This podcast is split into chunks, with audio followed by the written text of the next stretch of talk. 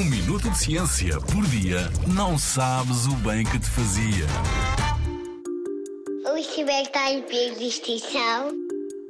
Provavelmente já ouviste falar do lince ibérico e no esforço que tem sido feito para conservar esta espécie. O lince ibérico tem cerca de um metro de altura e pelo castanho amarelado com manchas negras. Ao contrário de outros linces, para além dos pelos escuros em forma de pincel na ponta das orelhas, tem também longas barbas nas bochechas. É um mamífero da família dos gatos, a que chamamos de felídeo. O lince ibérico vive apenas na Península Ibérica, formada por Portugal e Espanha. No passado, existiam cerca de 100 mil linces ibéricos, mas no início do século XXI restavam menos de 100 exemplares.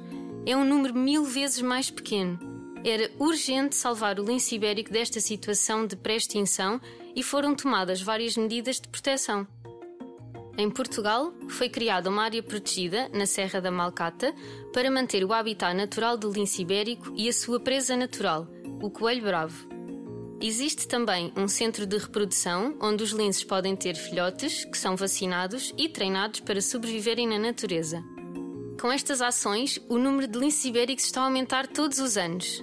Temos já mais de mil linces em Espanha e mais de 200 em Portugal. Mas apesar de termos mais indivíduos, o lince ibérico ainda se encontra em perigo de extinção.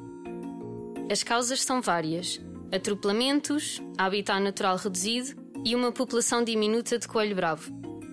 Vamos unir esforços para que possamos salvar o lince ibérico da extinção? Na Rádio ZigZag, há ciência viva, porque a ciência é para todos.